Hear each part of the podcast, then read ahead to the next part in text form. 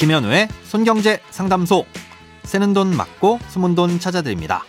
오늘은 연금저축에 대한 사연입니다.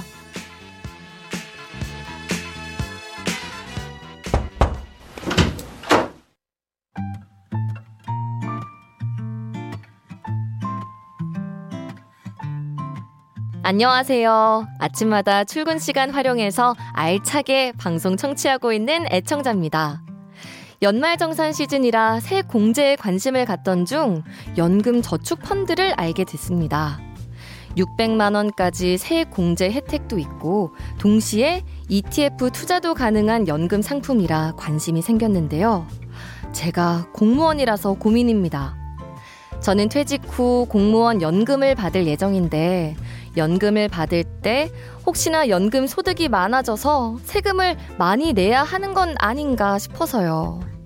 더구나 연금 저축 펀드는 55세부터 수령할 수 있다고 하는데 그땐 여전히 소득도 있고요. 당장 새 공제 혜택을 받고자 연금을 넣었는데 나중에 연금 수령 시에 세금 문제로 크게 이득이 없는 건 아닌가 하여 문의드립니다.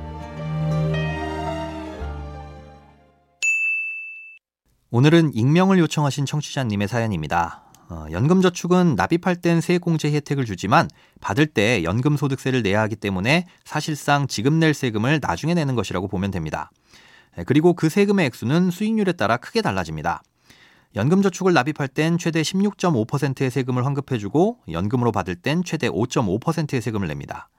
예를 들어 100만 원을 납입했다면 돌려받는 세금은 16만 5천 원이고 이 100만 원이 수익이 잘 나서 3배인 300만 원이 되면 16만 5천 원을 내게 되는 거죠. 예, 수익이 많이 날수록 세금을 많이 내야 하지만 원금을 3배까지 불리긴 쉽지 않으니 거의 대부분 아끼는 세금이 더 많겠죠. 예, 그리고 지금 아낀 세금을 재투자할 수 있다는 점에서도 절세 효과는 크다고 볼 수 있습니다. 예, 그런데 연금저축은 받을 때 지켜야 할 조건이 크게 두 가지가 있습니다. 예, 먼저 연간 연금 수령 한도라는 걸 지켜야 합니다. 예, 연금저축은 55세부터 수령할 수 있고 이때부터 최소한 10년 이상의 기간에 걸쳐서 연금으로 받아야 하는데요. 아, 이때 말하는 연금의 정의는 연간 수령 한도 내에서 받는 걸 의미합니다.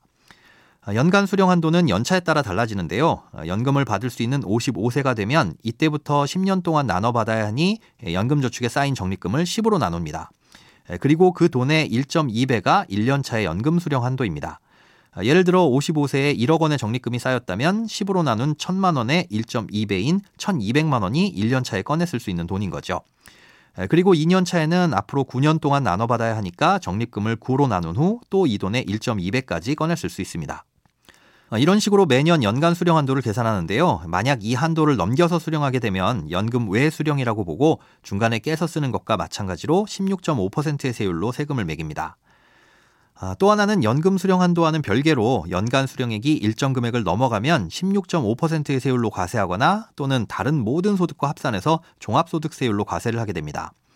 아, 이 금액의 기준은 올해 1,200만 원이고 내년부터는 1,500만 원으로 올라갑니다. 예, 만약 이 금액을 넘기지 않는다면 근로소득이 있든 아니면 공무원 연금을 받고 계시든 세금 걱정은 안 하셔도 됩니다. 어, 이두 가지 조건을 생각해 보면 55세가 됐을 때 다른 소득이 있어서 연금이 필요 없다고 하더라도 미리미리 조금씩 수령을 해서 연간 수령하는 금액이 아무리 많아도 1,500만 원을 초과하지 않도록 하는 것이 중요하겠죠. 그래서 55세가 되면 퇴직 전이라 근로소득이 있다고 하더라도 미리미리 연금을 수령해 두는 것도 좋습니다. 그리고 퇴직 후 연금 소득이 필요하면 이렇게 미리 받아놓은 돈을 그때 활용하면 되는 거고요. 다만 연금저축 계좌에서 연금 수령을 시작하게 되면 그 계좌에는 납입이 불가능해집니다. 더 이상 그 계좌로는 세액공제 혜택을 받을 수가 없다는 뜻이죠. 그래서 세액공제를 계속 받으려면 새롭게 연금저축을 가입해야 하는데요. 아, 이렇게 새로 가입한 연금저축은 또다시 5년 이상을 유지해야 하고 그 이후 마찬가지로 10년 이상의 기간에 걸쳐서 연금으로 받아야 합니다. 그러니 이때 연금저축은 60세부터 70세까지 받을 연금이라고 생각하고 가입 여부와 납입 금액을 결정하시면 되겠습니다. 돈에 관련된 어떤 고민이든 상관없습니다. imbc.com 손에 잡히는 경제 홈페이지로 들어오셔서 고민 상담 게시판에 사연 남겨주세요. 새는 돈 맞고 숨은 돈 찾아드리는 손경제 상담소. 다음 주에 다시 찾아올게요.